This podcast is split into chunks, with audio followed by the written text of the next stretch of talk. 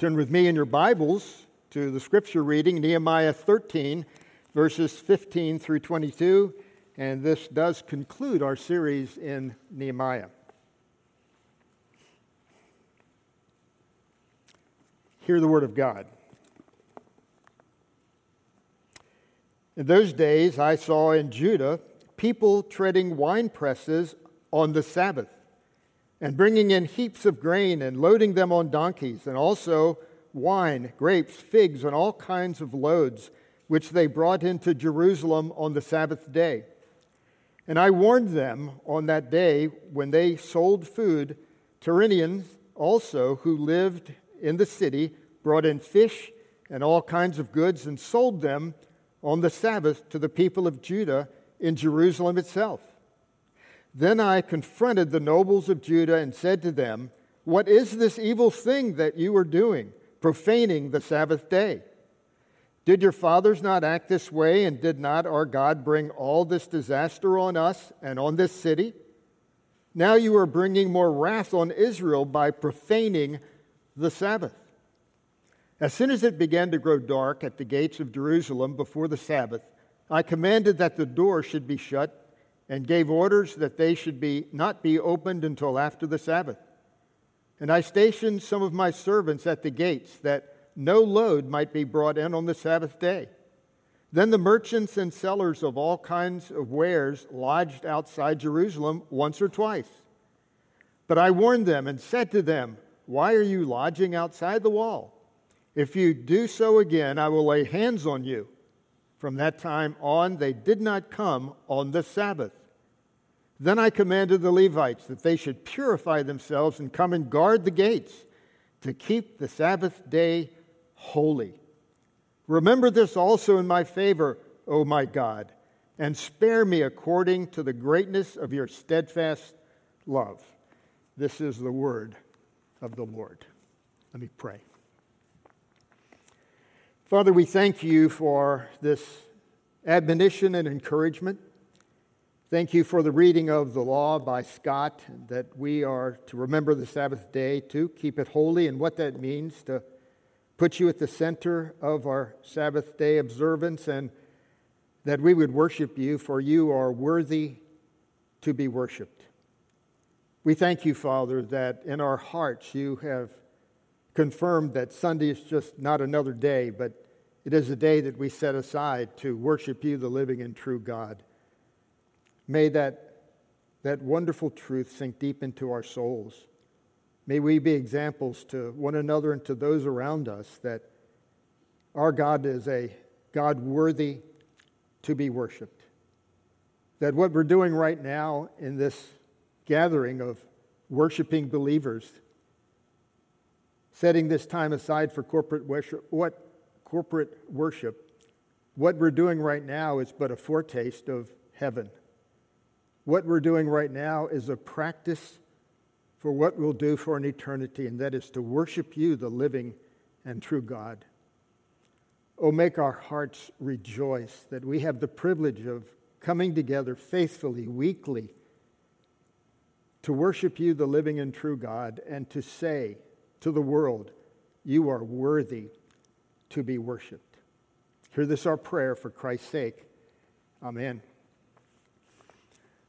Linda and I left Boston, Massachusetts in 1970. I graduated from seminary, and our first call was Fort Lauderdale, Florida.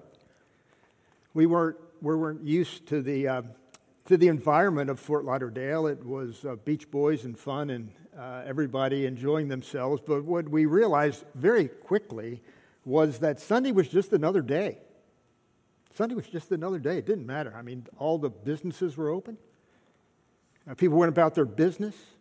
Most of them weren't in worship. And we were sort of taken back.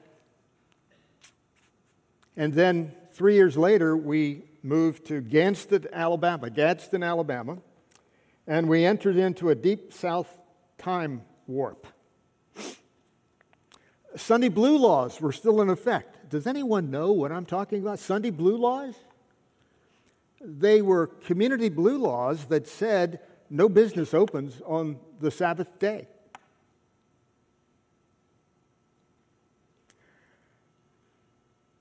Kmart broke that rule. and all of a sudden, all the businesses started opening up. Five years later, we went back to South Florida, and, and the only enterprise, seemingly, that was closed on the Sabbath day was Publix Supermarket. Anybody remember when Publix was closed on the Sabbath? Thank you, Ann. Amazing. Sunday in South Florida was just another day. And so we fast forward to right now. What enterprise that's doing remarkably well continues to be closed on the Sabbath day amazingly? You can say it. Chick fil A. Truett Cathy, in a commitment to his employees to give them one day of rest. But the purpose was that they would worship the living and true God on that day, and it's still happening. Now, you would think Publix is, is open while we were still in Miami. Publix stopped giving their employees that whole day off. And so today we know that Publix is open on Sundays. But Chick fil A, do you think that they would not make enough money to continue? No, there, there are the best fast foods restaurant three years in a row making the most money with the Sabbath being honored and the employees being encouraged to worship. Scott introduced us to the low idea of the Sabbath by members of congregations. When I became a minister almost 50 years ago, uh, it was remarkable that the habit of the congregations were four out of four. Then it became three out of four.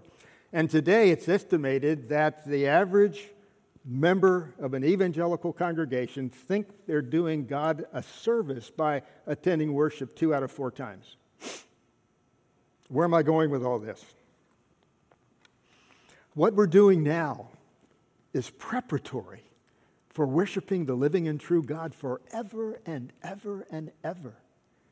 If we can't get excited about what we're doing now and being faithful in our commitment, heaven's going to be a pretty boring place.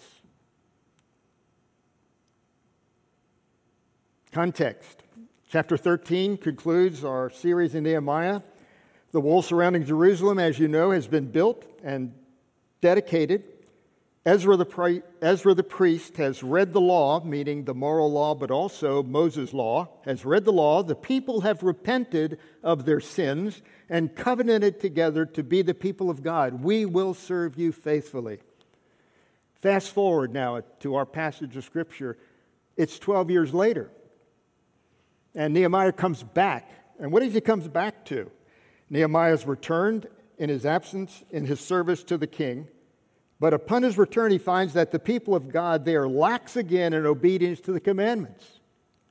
Once again, the Sabbath is just another day of enterprise. In our transition, verses 15 through 22, it underscores one of several challenges Nehemiah faced upon his return to Jerusalem. What was he going to do about this now? The people were not keeping the Sabbath day holy. It had become just another day for commerce. Faithfulness to the fourth commandment and their regard for the worship had been short lived. And then I say to myself, sound familiar? Sadly, in our day and age, Sunday's just another day of the week. Even for Christians, worship is not a high priority. And so my heart stirred to read this passage of Scripture and to really dig into what is worship. And so I have uh, four interrogatives as we work through. And so, systematically, if you would just follow along with me, what is worship? Who is to be worshiped? Why is worship so important to a Christian? And how are we to worship? What, who, why, and how? Uh, what is worship? Our English word means worthship denoting the worthiness of an individual to receive special honor in accordance with that worth. How worthy they are, more honor. Whom do we, as Christians, worship? Well, we worship the living and true God. He's revealed himself in Scripture as a triune God. Our Westminster Confession of Faith, and that is the standard by which uh, we lead the congregations as teaching elders and ruling elders, has a whole chapter set aside, and we confirm that that's what we believe and how we would live our lives accordingly, meaning those who are officers in the Presbyterian Church in America. Chapter 21 is titled Of Religious Worship and the Sabbath Day. Let me read it for you. The light of nature showeth that there is a God who has lordship and sovereignty over all. This God is good, and he does good to all, and is therefore to be feared, loved, praised, called upon, trusted in, and served with all the heart, with all the soul, and with all the might. But the acceptable way of worshiping the true God is instituted by God Himself, and so limited by His own revealed will, and that other worship is not to be according to imaginations or the devices of men or the suggestions of Satan under any visible representation or in any way other than prescribed in the Holy Scriptures. In other words, Scripture tells us how to worship. Religious worship is to be given to God the Father, the Son, and the Holy Ghost, and to Him alone. What is worship? It's bringing honor to one who is worthy of worship. Secondly, whom do we worship as Christians? We worship the living and true God. God is revealed in the Scripture as Father, Son, and Holy Spirit. Thirdly, why is He alone worthy to be worshiped. Because he's the only true God, we remember that from memorizing the Ten Commandments. Scott was talking about, many of us memorize the fourth commandment I'm the Lord thy God, brought thee out of the land of Egypt, out of the house of bondage. Thou shalt have no other gods before me. Scott, in his sermon last week, highlighted that we worship God, our King. And then he said, Our King, who is our Creator, our Savior, and our Sustainer. Anybody remember that? That He is our Creator, our Savior, and our Sustainer. So the question is, why is He worthy to be worshiped? Because He created us. We're His. We've been created in the image of God. And God has a purpose for that. Our first shorter catechism question uh, asks us what? What is man's chief end? It's to glorify God and to enjoy Him forever. We were created for Him. How may we enjoy Him best? We may enjoy Him best as we've been created to worship Him as He is worthy to be worshiped. Secondly, he's our Redeemer through the Lord Jesus Christ, who loved us and gave himself for us, who died that we may have life eternal. Life eternal. Life eternal doing what? Worshiping him, the living and true God. Revelation chapter 4 says, Those around the, surrounded around the throne continue to say constantly, Holy, holy, holy is the Lord God Almighty. And then lastly, as Scott opened it up, He's the king who is our sustainer. He maintains us, He provides for us. In His providence, all things are set in order that we may know Him better and love Him and serve Him and worship Him. Why is He alone worthy to be worshiped? Because He's the living and true God. Psalm 95 says this. It should be up there, right? Oh, come, let us sing to the Lord. Let us make a joyful noise to the rock of our salvation. Let us come into his presence with thanksgiving. Let us make a joyful noise to him with songs of praise. What's the context? Starts with a W. Context. The context of Psalm 95 is worship. For the Lord is a great God and the a great king above all gods. In his hand are the depths of the earth, and the heights of the mountains are his also. The sea is his, for he made it, and his hands formed the dry land. Oh, come, let us worship and bow down. Let us kneel before the Lord our Maker, for he is our God, and we are the people of his pasture and the sheep of his hand. A praise song centered around those very words calling us to worship the living and true God who is worthy to be worshiped, and He and He alone. But the question has to be, and you need to root it into your soul is He worthy? Is God really worthy of your worship? Ben has led us several times to a song. Very simple song, but profound. Is He worthy? Hear some of those phrases of that Andrew Peterson hymn. Does the Father truly love us? He does. Does the Spirit move among us? He does.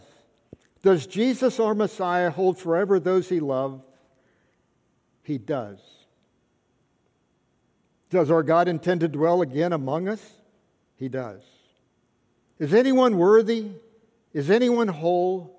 Is anyone able to break the seal and open the scroll? The lion of Judah who conquered the grave. He is David's root and the lamb who died to ransom the slave.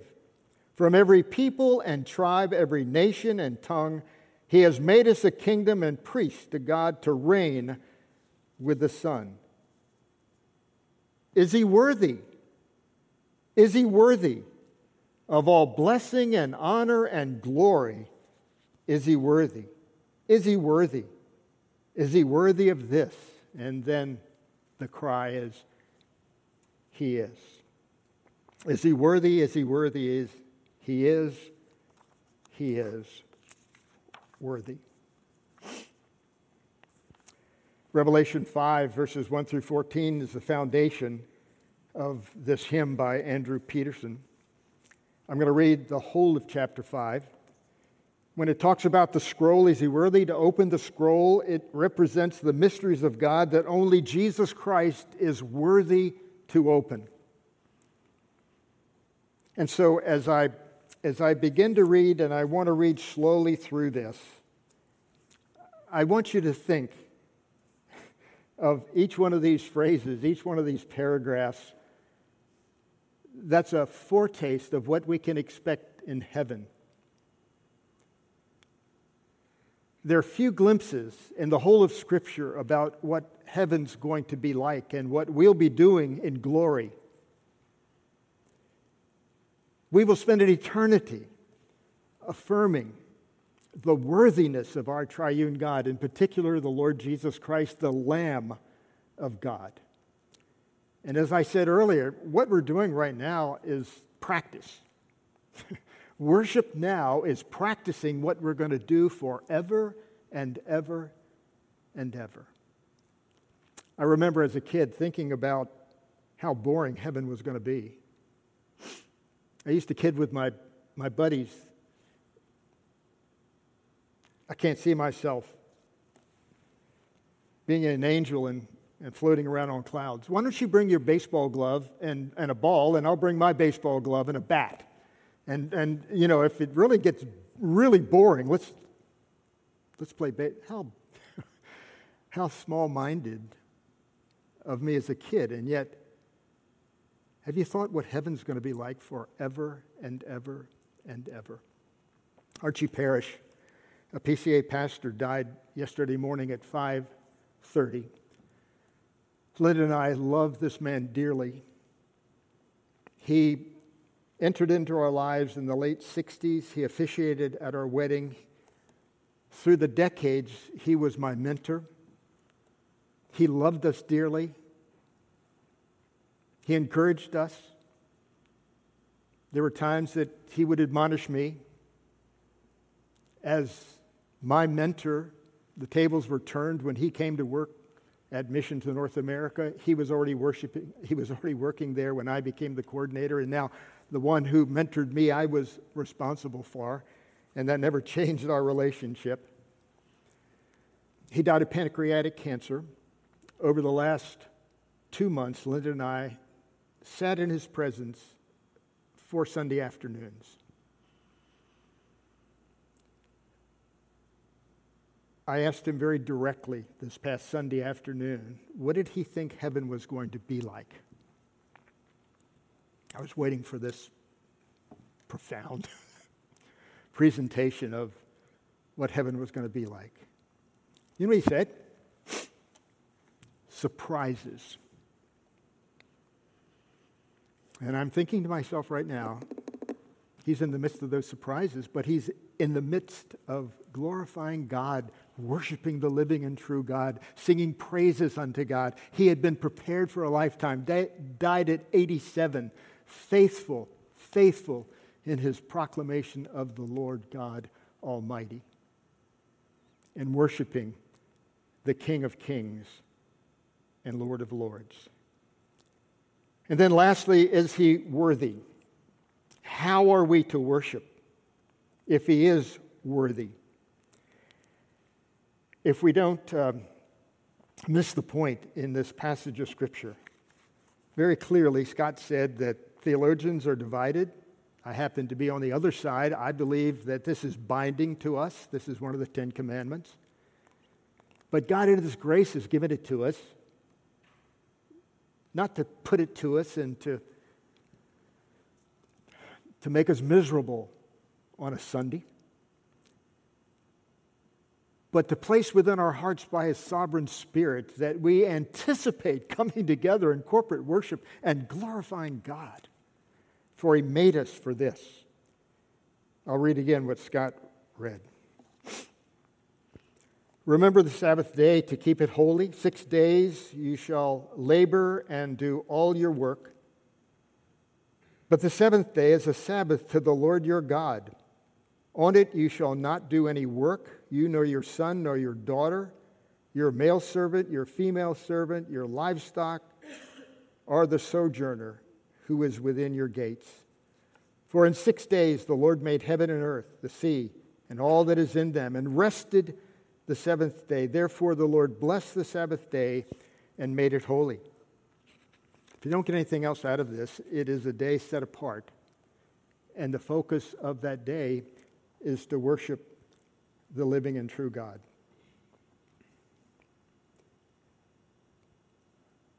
Worship is central. As a, as a minister of the gospel, and, and next year I'll celebrate 50 years as an ordained minister in the PCA. Uh, I've seen the joy in people's hearts of coming to worship. I've seen those who just don't appreciate what God's doing in the midst of worship, and they come looking straight laced, sober, and sad. Like God has just put something, you know, heavy, burden on them. They can't wait to get out of the worship service and really live for the rest of the day. And yet God says He's created us for worship because He's worthy of worship. And what does that look like? Well, I've tried to outline very simply what is worship, who is to be worshiped, why is worship so important to the Christian, and how are we to worship? We're to worship Him, the living and true God, setting one day aside, a day of rest, but specifically a day of worship in preparation for our great worship service that lasts for an eternity. I have one takeaway Scott gives you more than one. I'm going to give you one takeaway. If you don't think God is worthy to be worshiped faithfully every week, then why in hell do you think you'll be in heaven? Let me pray.